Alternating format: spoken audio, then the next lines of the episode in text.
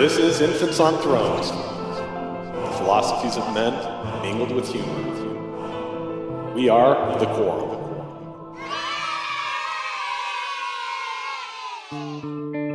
Welcome back to Infants on Thrones. I'm Glenn Ostlund, and guess what? I'm at another mini crossroads again, and I would like your feedback again. So, if you've been listening, you know that a few months ago, Matt and I started doing this Wednesday night live thing in Mesa, Arizona.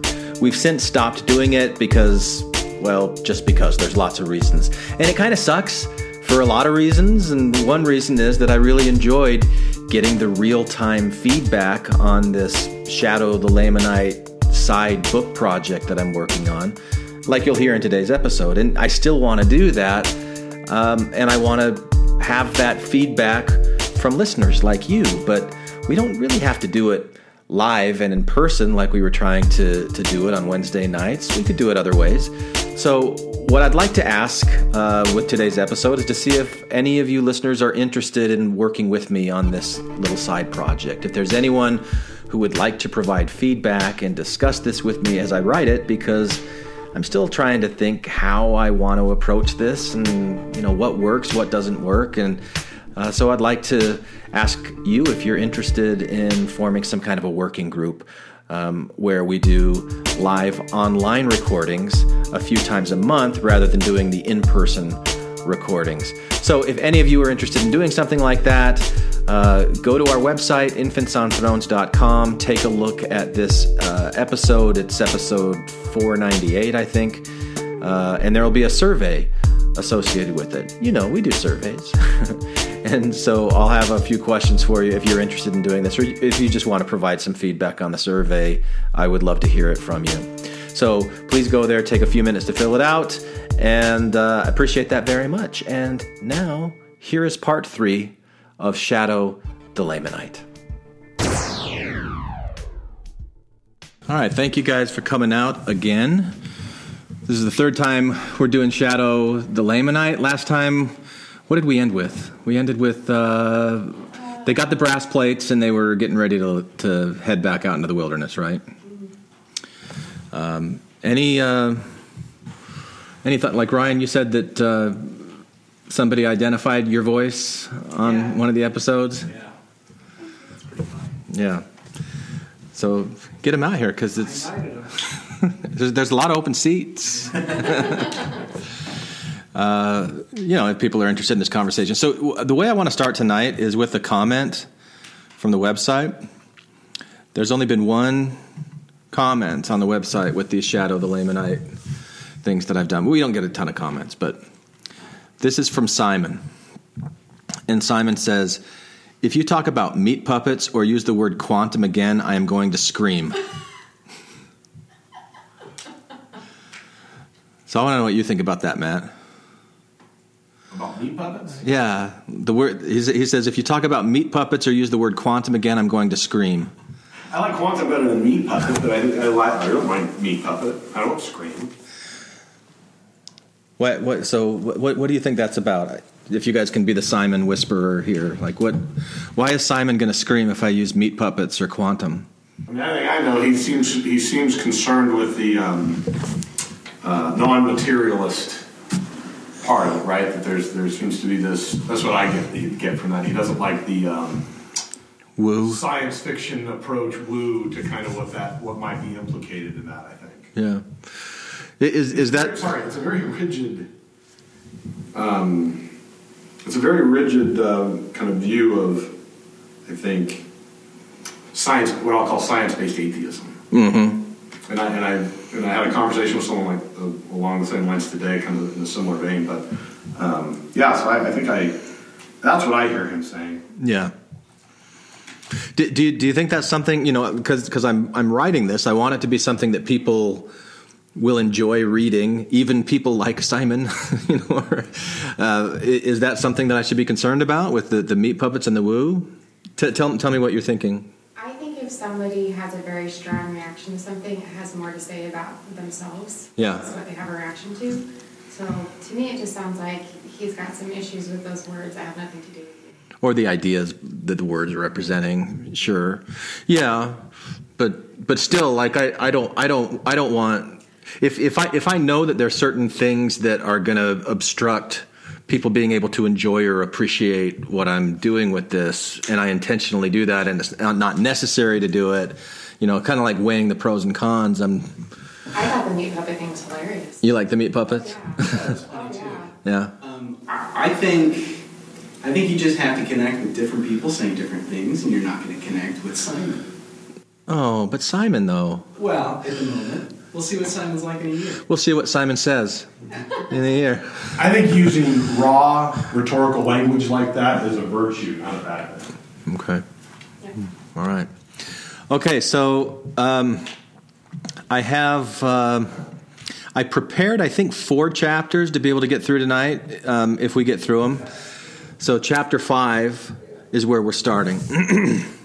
so let's they they. Uh, let, let, let's start with just the, the last verse of, of chapter 4 was so we went off with the plates of brass and a new best friend who never imagined that he would ultimately father an entire race of people that would become so self-righteous that they would build a beautiful death trap called the Rameumptom. Dot dot dot. And that, my friend, is called foreshadowing. Foreshadowing the Zoramites. Huh? Like instead of shadow the Lamanite, it's foreshadowing the Zoramites. Okay. Chapter 5, verse 1. When we got back to our camp, both mom and dad were super happy to see us. Verse 2. Mom was especially happy. She thought for sure we had been killed and had been worried sick. She was going absolutely mental. Verse 3. So, naturally, that fear response from her brain manifested as shadow. And she complained a lot against my dad for being a visionary man leading her children into ruin. Verse 4. And dad wasn't too happy with her complaining because he was worried too and was just doing what he thought was right, but it's not like he didn't have any doubts about all this too. And when someone attacks you with their shadow, it just makes you attack them back with yours. And dad had a pretty strong shadow himself. But he loved mom, and he realized why she was worrying and why it was largely because of him, so he owned up to it. And he told her that she was right, that he was a visionary man, and he apologized for the pain that that caused her. And that helped her to relax a little and put her in a place of peace, or at least as much peace as a mother can have out in the middle of the wilderness when she has no idea if her children are alive or dead. Verse 5. So naturally, she was super stoked to see us when we came back. And it made her believe in my dad and in his visions a little bit more. And she praised God, feeling that we had been divinely protected and guided just by doing something as simple as following our own instincts. Because something clearly had allowed us to escape from Laban multiple times and returned unharmed with the brass plates. Verse 6. But my, fa- but my father also had some divine guidance or whatever in the way he talked with my mom when she was upset.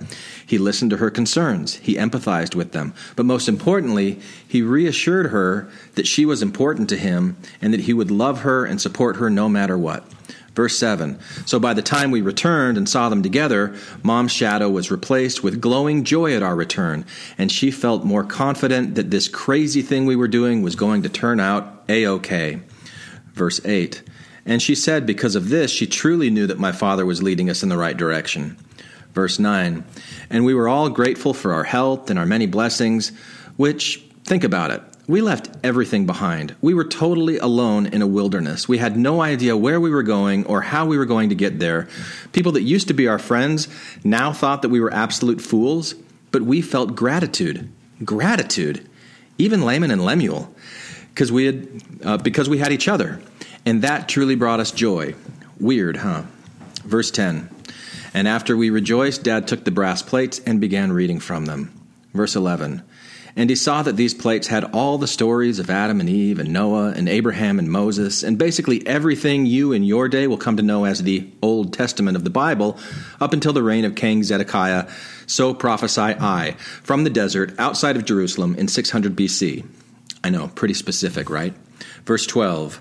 Except our except our brass plates are way better and far more complete than what you're going to have in your day.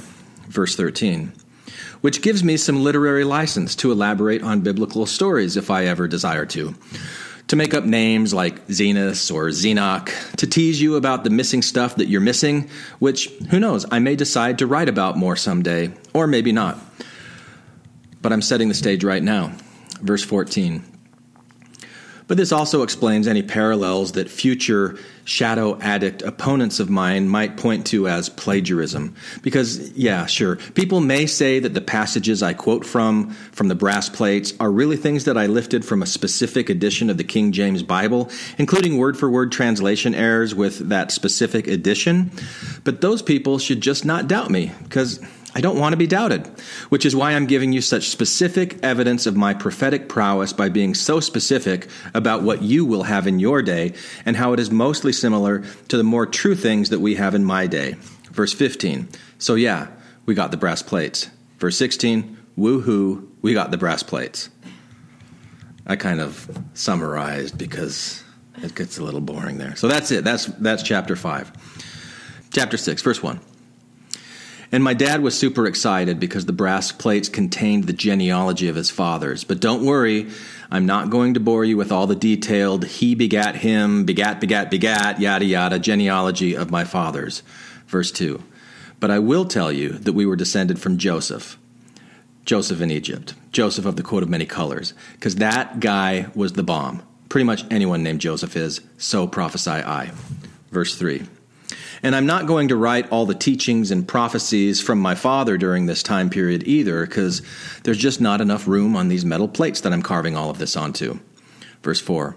Plus, I'd rather focus on those things that will get you to listen more closely to yourself, to your true inner voice, or whatever you want to call it, so that you can identify that piece of you that is shadow and not let him bully you and become the sole author of your lives. Verse 5.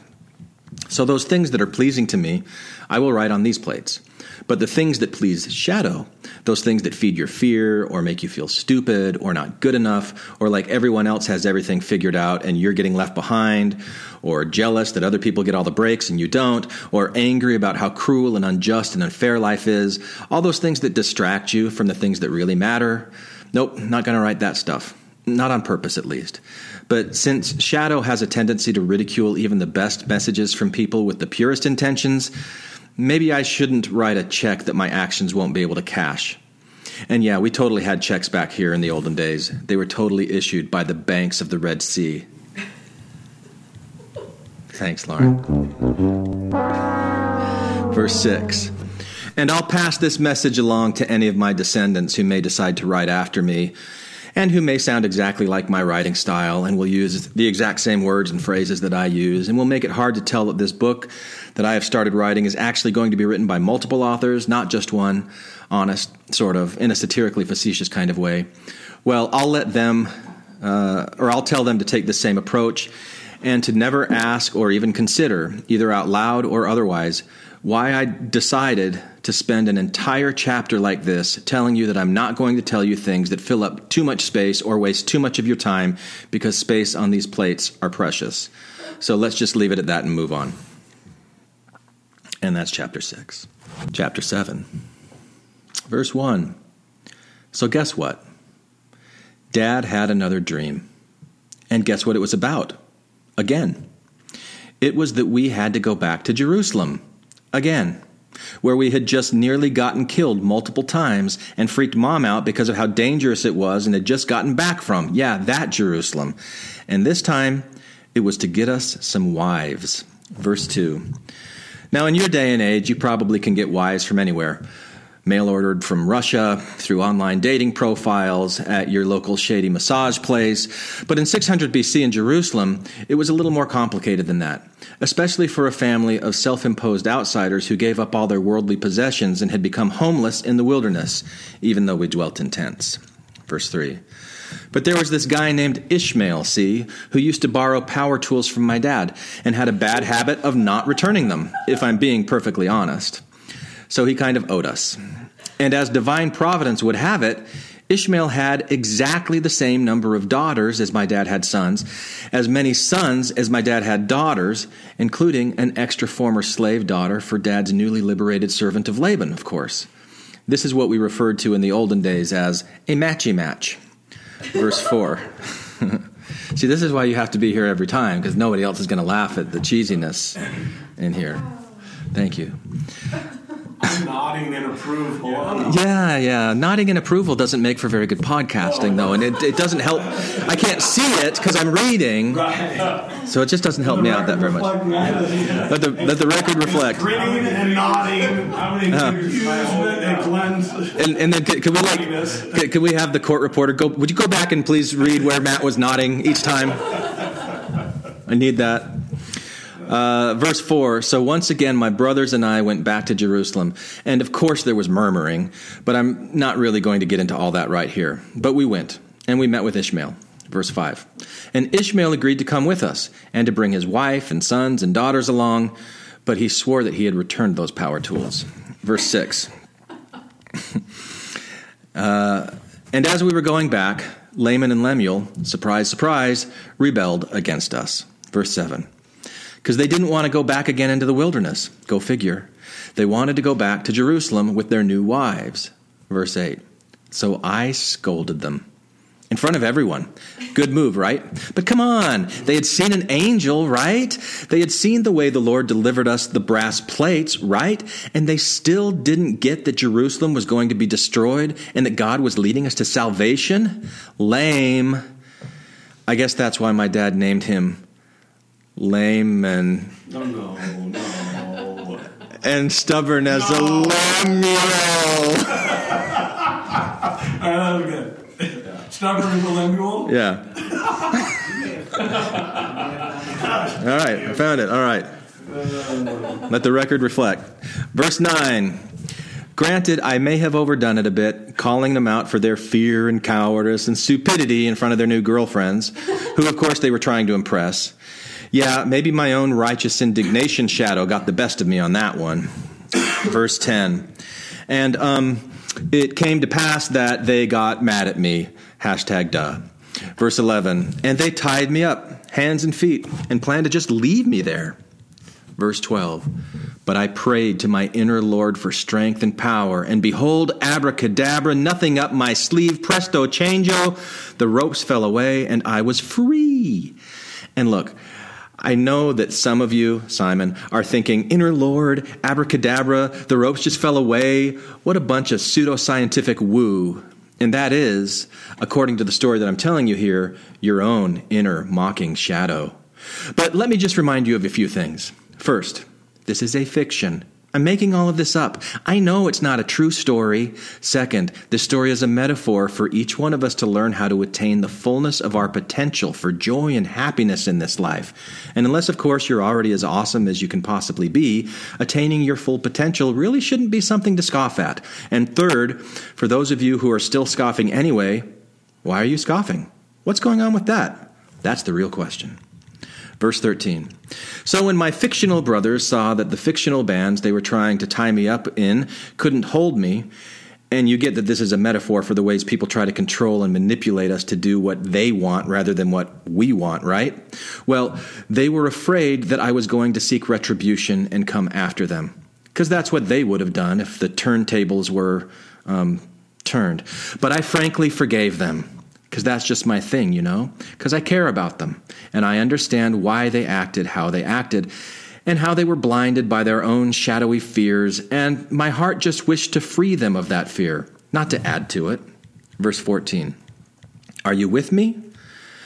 Meaning through metaphor, baby. And I really don't want to hammer you over the head with this one for every story that I tell you.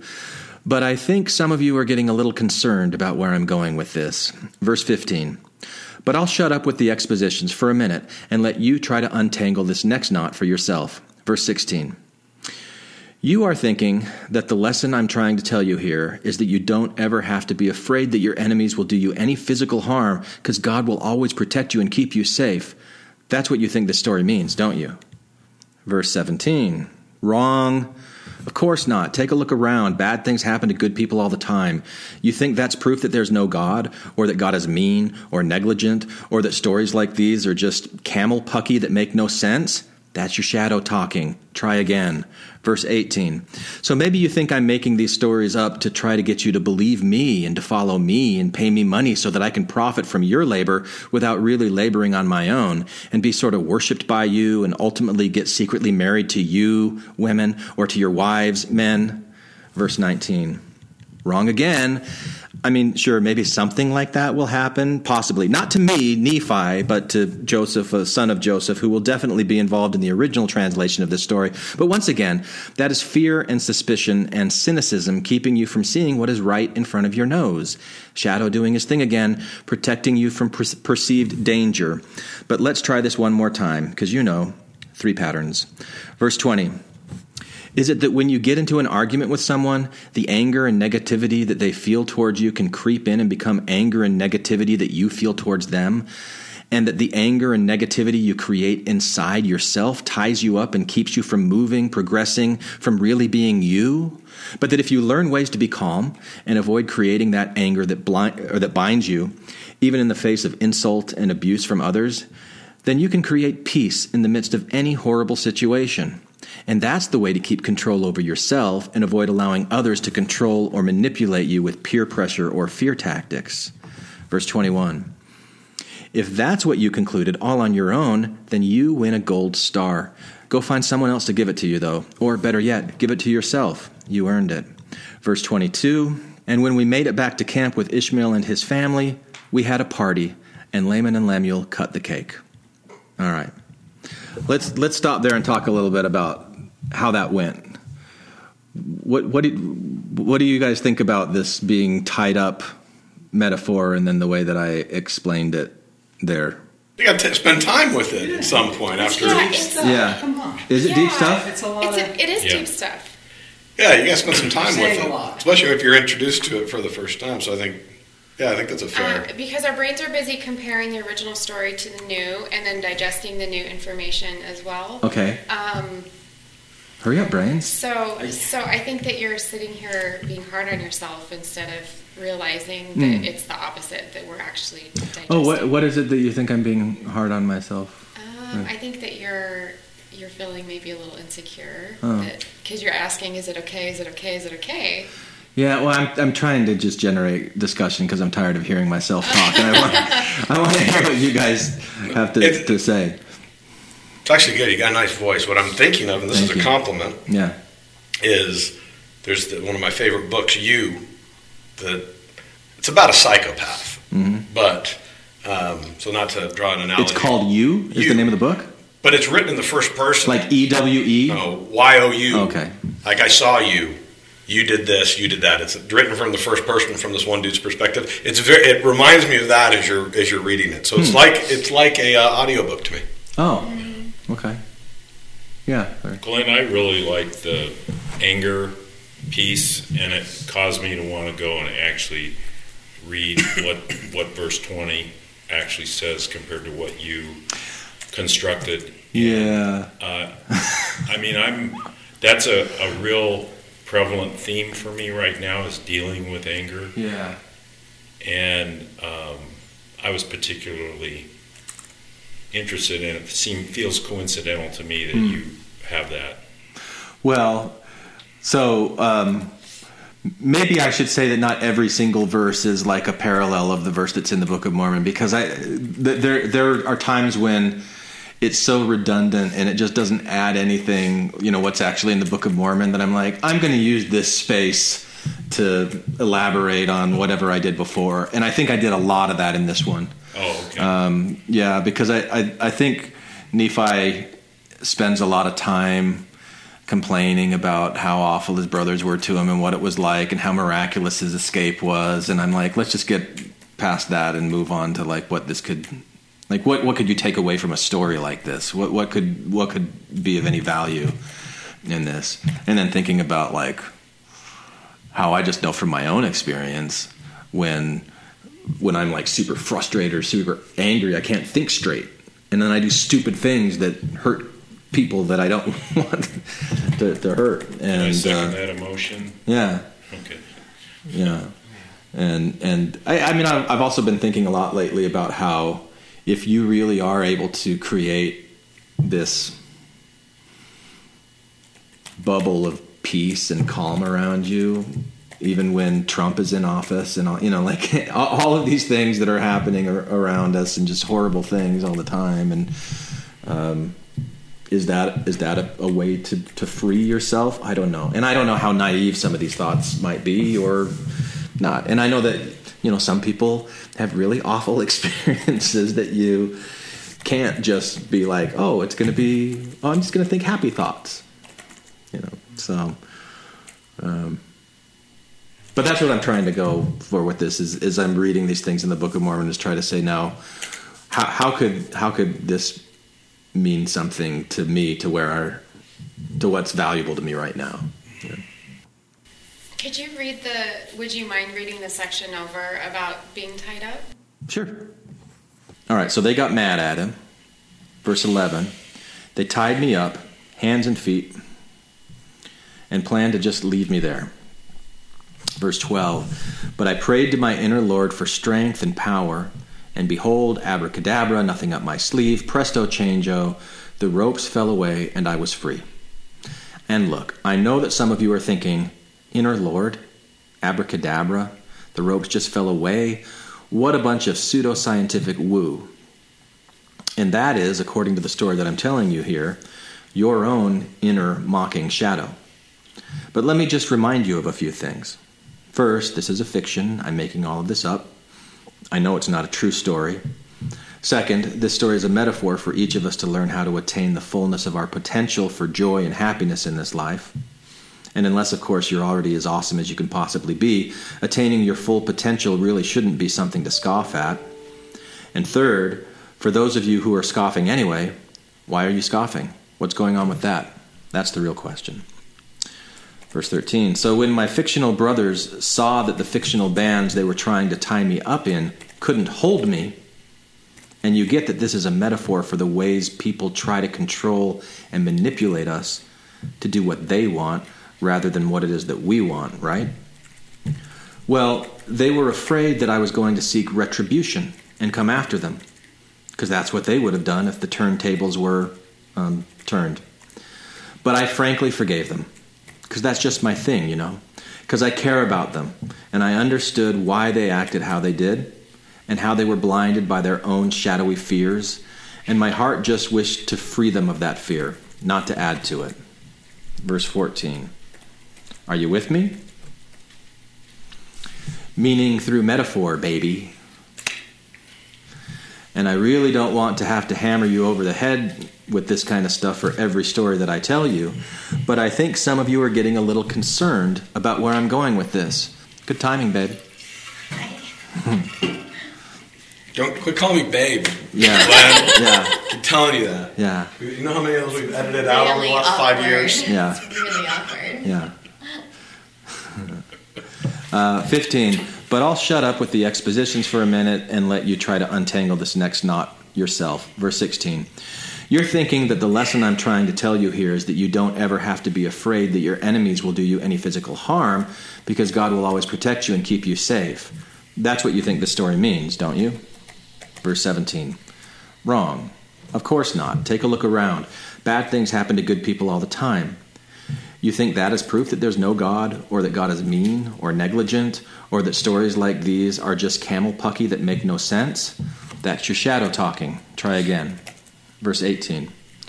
So maybe you think I'm making these stories, uh, making up these stories to try to get you to believe me and to follow me and to pay me money so that I can profit from your labor without really laboring on my own and be sort of worshiped by you and ultimately get secretly married to you, women, and to your wives, men. Verse 19. Wrong again. I mean, sure, maybe something like that will happen, possibly not to me, Nephi, but to Joseph, son of Joseph, who will definitely be involved in the original translation of this story. But once again, that is fear and suspicion and cynicism keeping you from seeing what is right in front of your nose. Shadow doing his thing again, protecting you from perceived danger. But let's try one more time, because you know, three patterns. Verse 20. Is it that when you get into an argument with someone, the anger and negativity they feel towards you can creep in and become anger and negativity that you feel towards them? and that the anger and negativity you create inside yourself ties you up and keeps you from moving, progressing, and from really being you? But that if you learn ways to calm, to be calm, and to avoid creating that anger that binds you, even in the face of insult and abuse from others, then you can create peace in the midst of any horrible situation. And that is the way to keep control over yourself and avoid allowing others to control or manipulate you with peer pressure or fear tactics. Verse 21 If that is what you concluded all on your own, then you win a gold star. Go find someone else to give it to you, though, or better yet, give it to yourself. You earned it. Verse 22 And when we made it back to camp with Ishmael and his family, we had a party, and lame man and Lemuel cut the cake. Did, did you get more the second time? Oh. Should I read it more slowly? You should read it three times in one Just read it three times in one pass? And be like, ah! like- ah, Do a three, okay. the three pass method. I like to do. Tell them what you're going to say, then tell them, and then tell them what you said. Okay, all right. Uh, I think I'll start doing that. I'm going to do that. I just did that. There you go. Okay. All right. Okay, chapter 8, verse 1. Hi, welcome to chapter 8. 8 has always been my favorite number, ever since I was a kid. I associate it with the color blue, which is my favorite color. So this chapter is going to get a little blue, I guess. Weird, huh? So remember how my dad has lots of dreams, and they usually have some deep meaning for him? Well, oops, he did it again. Verse 2. See, Krista's so glad that she came in. She's like, oh my gosh, I'm married to this guy. I really think I would recommend you using an Austin Powers impersonation when you do the baby thing Oh, earlier. oh, really? Oh, like when, when I said um, uh, What was it? Uh, meaning through metaphor, baby, Yes. like that. Yes. Okay, I'll have to I'll have to work on the. You've done Scooby Doo. Yeah, I have done Yoda and Scooby Doo, so I've got to do an Austin Powers. All right. You have to get your Britney Spears down next. Okay. All right. Verse 2 uh, Dad came up to us and said, I have a dream. Oh, wait, no, that was someone else. Someone a lot more real that I probably shouldn't even be joking about. Ahem. Verse 3 But Dad said his dream made him really happy for me and for Ted. But it made him really worried for Laman and Lemuel. And you know they just loved it when he told them that, right? Verse 4 because in his dream he saw a dark and dreary wilderness. Maybe it was just outside of Seattle. Verse 5 But then a guy with a long beard and a white flowing robe came and stood before him. So actually, maybe it was Portland. Verse 6 And he talked to my dad and asked him to follow him on a visionary tour of epic proportions. Because honestly, isn't that what we all sort of want when you get right down to it? Verse 7 and the first place they visited was a dark and dreary wasteland, which was both dark and dreary. Also, it was a wasteland. But here's the thing it was dark not because of an absence of light, but because of thick clouds and mists and vapors created on the ground, rising up from the ground, that rose up and blocked out the light that was there, but was obstructed by the cloudy darkness. And it was dreary because of the hopeless feeling that comes over each person who unconsciously blocks out light that is otherwise readily available to their world. And that's what made it such a wasteland, see? Because the light that would have otherwise brought warmth and life and growth to the earth was being pushed away and rejected. I hate it when that happens. Verse 8 And my father walked in that dark, dreary waste for a very long time. How long has it been for you? until he finally had enough and decided to do something about it. How long did it take for you? Verse 9 And soon my father's heartfelt desire for change took him out of that dreary darkness into a wide and spacious field, so wide, so spacious, so full of rich potential and opportunity for him to create whatever he wanted to create in it. Verse 10 And just as he thought that he could put anything in that open field that he wanted, he saw a tree, a kind of bluish tree, I told you, with delicious smelling fruit, kind of shaped like the number eight, I bet, that was made to make anyone who ate it perfectly happy. And my dad, in this dream, just created that from his own imagination. Way to go, Dad. Verse 11 And my father went and ate the fruit, and it filled him with a powerful joy that awakened something inside of him that had nearly withered and died in that dark and dreary, light repelling wasteland. Something that made the light shine not only downward from above, but now powerfully and radiantly outward from within. Verse 12.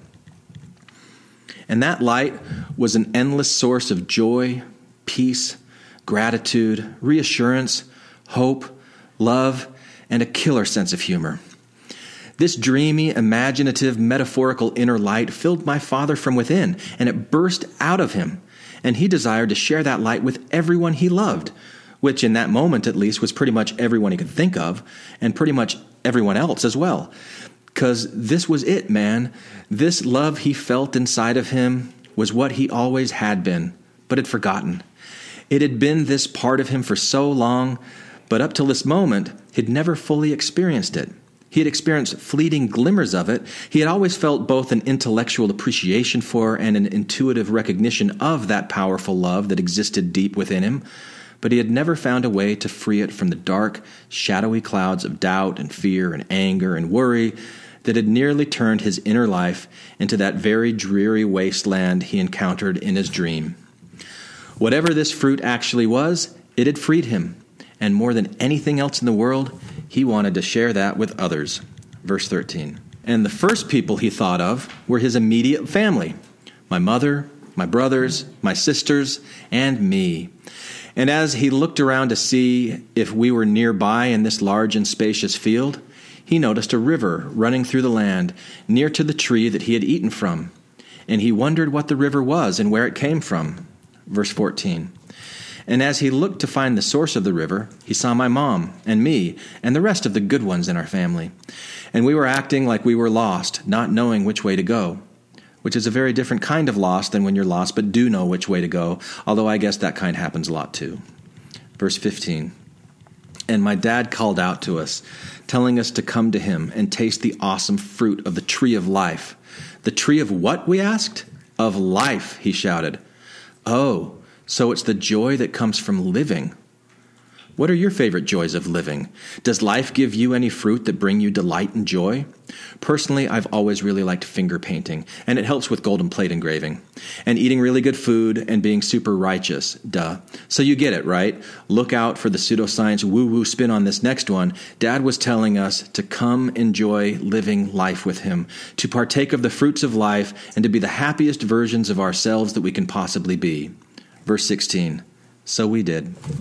Verse 17. And he wished that lame man and Lemuel would too. Verse 18. And he looked around and saw them wandering in that wide and spacious field, overwhelmed, as it were, by all of the possibilities of what that wide and spacious field could become for them. And he called them, but they wouldn't come. Verse 19. And he noticed that all along the river was an iron rod which led right up to the tree. Verse 20. And there was a pathway next to the rod and guess what shape it was?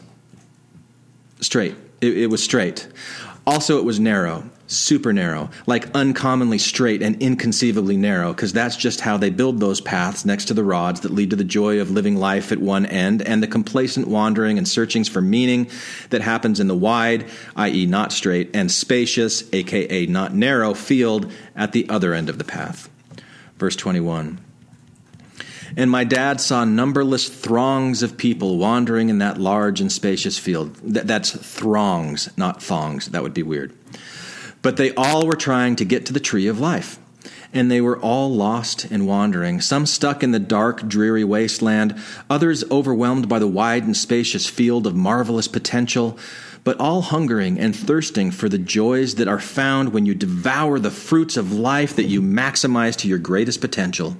Verse 22 and they started walking down the narrow path, one by one, in alphabetical order, searching through their pockets for milk money to give to the lunch lady. What can I say? Dreams can be really weird and random sometimes. Verse 23 And as they worried about whether or not the Salisbury steak would still be available when they got to the end of the line, or if they would be stuck with the undercooked chicken cordon bleu, their worry gained power. It was shadow, and became a mist of darkness, as it were. It was shadow. And many of those people got scared because of shadow, and left the path and wandered away and got lost and overwhelmed again. No soup for them. Verse 24. And it came to punt. Matt, it came to punt. Oh, let the record show he's shaking his head on that one. And it came to punt that others grabbed hold of the rod to keep them on their path while the thick darkness was making it impossible for them to see their way forward, but not apparently too dark for my dad to be able to see them all the way across the field and through the thick darkness because lucid dreaming, don't you know? It's amazing. You should try it. Verse 25. And the ones that held to the rod and walked the straight and narrow path got to the tree and ate the fruit and finally understood for themselves what all the fuss had been about. Have you made it there yet?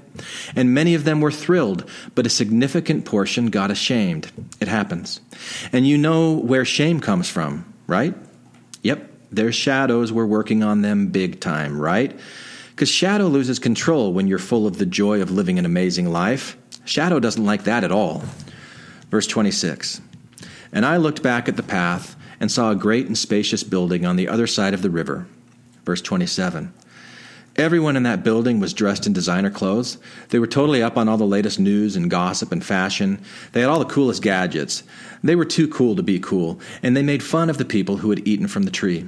Verse 28 And they shamed many of them away from the tree and out into the dark mists again, even though they had already felt for themselves the incredible joy of living an incredible, amazing life as the best versions of themselves they could be. But they cared more about what other people thought of them than about how they were actually feeling about themselves. Maybe it was a lack of confidence. Maybe it was a lack of self worth. Maybe it was self love deficit disorder as a result of childhood trauma. Whatever it was, it was sad. Verse 29 And there's more that my father saw, but my hands are getting tired from all this engraving. Verse 30 So to sum it up, he saw a lot of people who made it to the tree and had the best time of their lives. Verse 31 And he saw others making their way to the great and spacious building. 32 And he saw others that drowned in the river, and others that took paths that led to who knows where. Verse 33 And, okay, this isn't something I initially was going to tell you, but I don't want you to get too bummed out here. Because as my dad told me these stories, it didn't seem fair to me that people could die and fall away like this. And I wondered why God or life or whatever it is that's in control of things, if it's anything besides ourselves that are in control of things, why doesn't that just hand everyone a piece of fruit and make everybody happy? And then I realized that actually that's exactly what is happening. We get what we most desire. And if what we most desire is the joy that comes through living life as the best versions of ourselves that we can possibly be, well, that's right there for everyone to just reach out and enjoy. Because if God is a metaphor for life and all of us are alive, then all of us are part of God as a metaphor.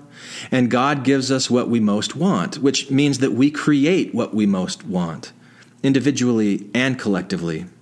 And whether or not there's actually some kind of divine conscious energy that exists inside our biologically evolved meat puppets bodies that is actually literally a piece of God, or whether this is just a way of symbolizing that we are ultimately in control of our lives, well, either way, this is a pretty cool idea that life should be enjoyed, right?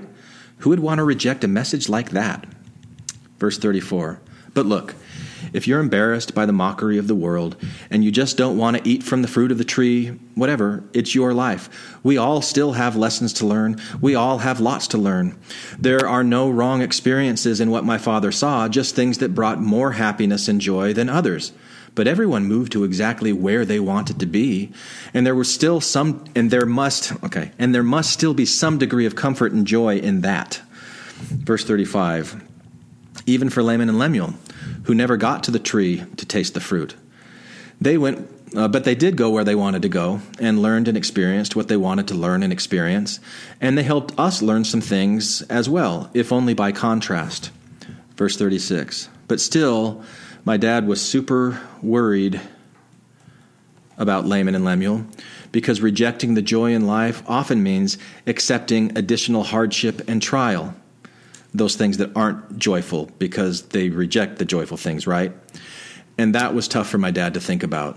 Verse 37 So he begged them to repent, to change. verse 38. And when he was finished, he just stopped talking, which makes this a great place for me to end this chapter. There you go.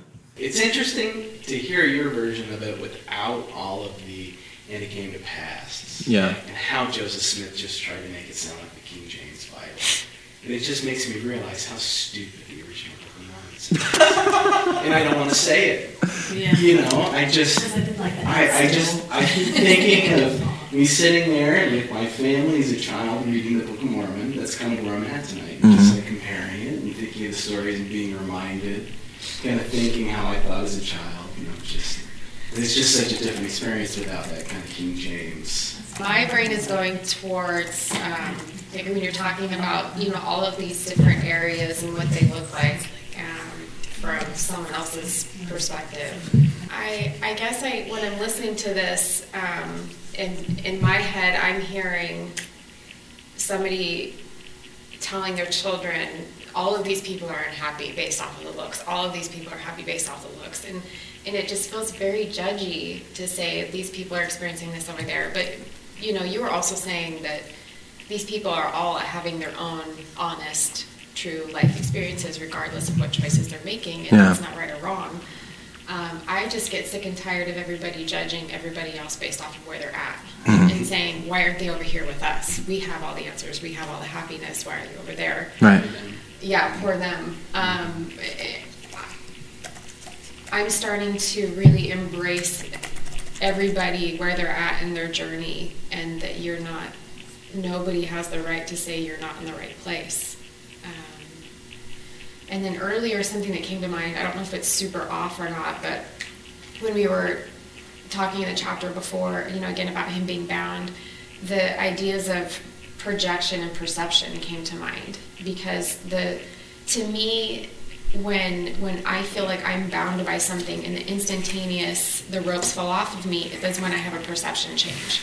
And usually it's because I started off with a perception of believing somebody else's or you know that shadow taking over and believing the negative side of things. When you can change your perception everything just changes instantaneously even though nothing changes.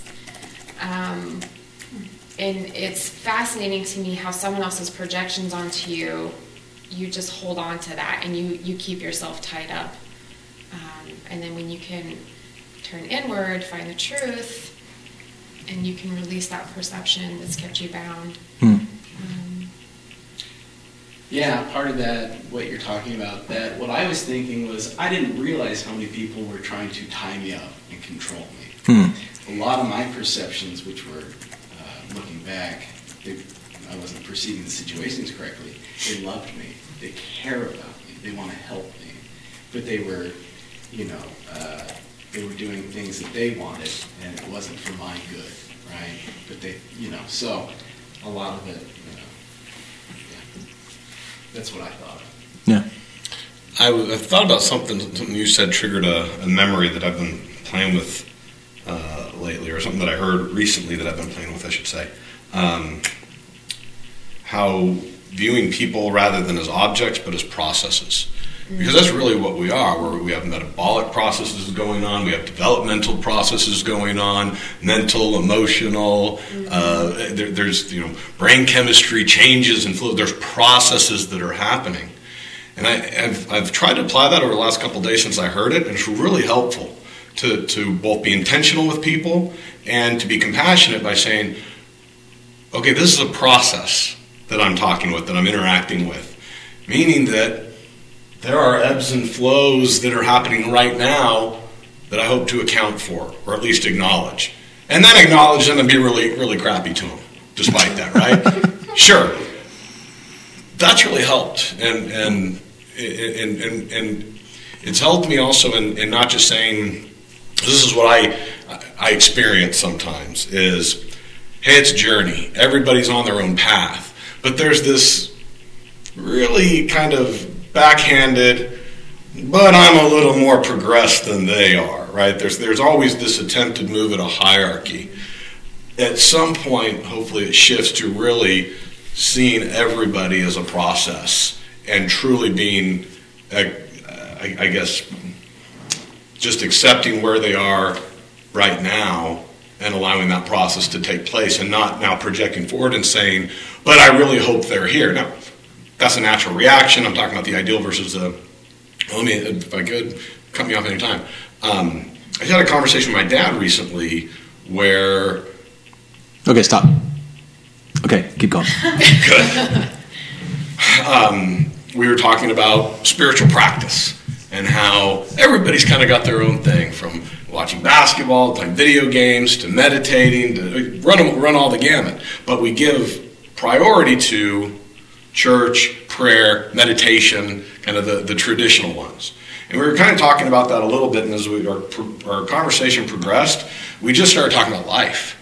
And what I realized was he's gotten to a really nice place of enlightenment through fundamental religion and through Mormonism. And it was the first time I connected with my dad in that way rather than, here's where I am, it's different than where you are. I wish you were different, you may wish we were different. It really kind of came this, this moment where my journey and his journey brought us to a very, very close place. And that brought a lot of peace. But more than anything, it brought a lot of compassion towards my other religious loved ones. And to say that I truly, truly am okay with your path and can see where it brings you a measure of enlightenment, where my path brings me mine. Mm-hmm. And that's enough. So thank you for and your that's thought. unconditional love. It is unconditional love. And I think it's unconditional love. Really, what, what that is, is I keep coming to that unconditional love to the self. Because what we're really saying is, I'm okay with where you are because I'm truly, finally okay with where I am. Because it doesn't threaten me or Yes. who I am at all. Yeah. True autonomy. And and I think that's so hard with the like coming out of the Mormon Church because it was so damaging. You hear Laman and Lem, you know, things like that that are so triggering that you're like, this was a threat to me. I'm out of it. I don't want it anywhere near me anymore. And so that could be something that gets in the way with your relationship with your dad because he's happy in it, Yeah. but you're outside of it. So it's like this thing that's in between you until it's no longer a threat to you anymore. And you can accept him and the good that comes out of his life as a result of being in this horrible institution. yeah. Yeah, interesting. Yeah. Processes, not objects. I, I like that. Because the, the idea of process means so much more than journey to, to Mm-hmm. me. Um, Yeah. It, that twi- twist on us has helped me be, feel less condescending mm-hmm. when I say it. Because really, I'll be honest, that's your journey, man. That's Yeah, just your right. path, man. But mine's the true path, right? Yeah. So I have this great college humor video about people who leave fes- Facebook. I just feel like I'm just, just the world tastes better. I really experience nature now. It's just so much better than you people who are on Facebook. They're just like, you're not better than me. You're not better than me. I didn't say I was better than me. I just don't need Facebook. Like, you know. Hmm. Great bet. That's kind of what that is. Yeah. And at some point, there's this era of, but I am it. It's, I was talking with some girlfriends yesterday about this when you brought up unconditional love and all this relates, but we're really taught in growing up in the Mormon church, you're told that this is unconditional love, how God loves you, and it's completely conditional. No, absolutely, You have to yeah. do this list. So it is interesting that that is the love we, we think, this conditional love is unconditional love. And it's, it really takes a lot to get out of that thinking Right, right. when you leave, like, wait, I can love people even if they're not, mm-hmm. yeah, agreeing with me or, Yeah, them and yeah. us. And we teach these little, I mean, we're all taught as kids who I think normally are naturally, un- they love unconditionally. They're just kids. And we're, it's, I don't want to use the word brainwash, but it is, you know, you're mm-hmm. taught that. You could say conditioned, Condition, without having that Yeah, negative that connotation just- of brainwashing. It's conditioning, and it's it's that that message of unconditional love that you're being conditioned to receive conditionally, Mm-hmm. and and so it just totally messes, just totally messes with us. Yeah. I remember being taught as a kid about the Catholic Church being the great and abominable church. And it's like, really? Yeah, You sure? yeah. Okay. That doesn't seem like a very unconditionally loving Yeah, thing right. for Like, Jesus of like- Saints to be saying, does it? Yeah, that wasn't very kind, was it? Yeah. And all the people that were there, I was like, oh, that's seems neat. Yeah. Cool. Well, thank you guys for the conversation. I, I um, the the the imagery of that vision. Uh, it comes up again in like chapter 11 i think when nephi goes through it again and and so i get to revisit it in a little bit more detail and it's, it's kind of fun to do that twice but but i did make some intentional changes where the the, the, the large and spacious field that I call the wide and spacious field, and I said that it's wide and spacious because there's all this potential for opportunity in there. So I put, I think, more of a positive spin on it than maybe, well, then definitely than I ever heard it growing up. But you know the way that it is in the, the Book of Mormon text, it doesn't say whether it's bad or not. It's just large and spacious. Okay, so what does that mean? I think people can be at, at different places of that field, you know, at all times in their life. They can have, they can be at different places um, based on, you know, where, where they have issues to make up for. You know, some people are, are lost in some Mm. parts of their life. Yeah. Some people have some things absolutely figured out, mm-hmm. and they get a lot of joy from those things, and then they're completely in other parts of that field in their lives. So I, you know, I didn't. I have parts of me that are so lost. I'm waiting to find them. You know, they're in the, the, that, that dark you know, mist.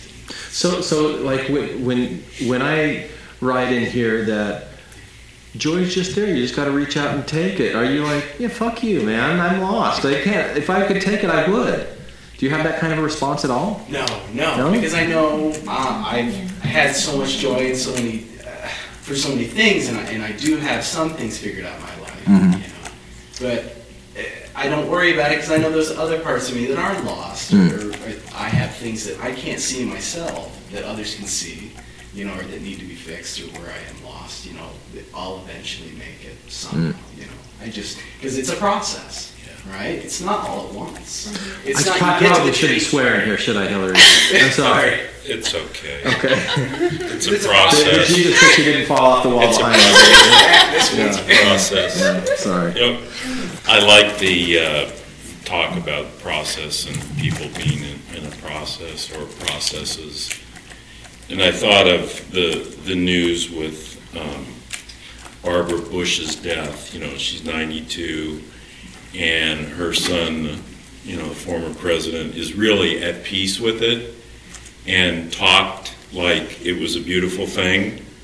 And now everybody's analyzing it, but the process of death for him was this place where he's good. Now, somebody else loses their mom, even though they're 92, they're devastated. It's, it's the end of their world. Mm-hmm. They've lost their, their mother, they've had this relationship, and they go into all the stages of grief where it appears that George Bush is completely accepting his process is completely different than somebody else who's you know got these highs and lows and these different experiences where they're at are they wanting to you know be angry about something or if they can accept it and i, I like that idea because i realize we're not all on the same path in the same place the same process at the same time but that's why the army marches is so that everybody arrives at the same place at the same time Hmm. you know, also for me, the getting to that tree and, and you know tasting whatever's there. That to me, it makes it seem like it's a race. Once you cross the finish line, you're there, you're happy, mm-hmm. everything's going to work out. And that childhood dream has to die. You know, I, I've had to look back and be like, it's it's you don't just attain this whatever it is. and Yeah. Everything's great. It's just mm-hmm. it's a process again. And there's a, you know, it's it's where that. But- and but- I've just had to fight that. But but if you look at the meaning behind the metaphor, you know, like because this metaphor is a scene with different things in different places in a process of going from one place to another place. But the meaning behind it, the tree is life. So any place you are in it, alive, you're right there, and and life is going to have fruit that is joyful that you can partake of no matter where you are in the process or in in the journey. Well, I like your interpretation better than.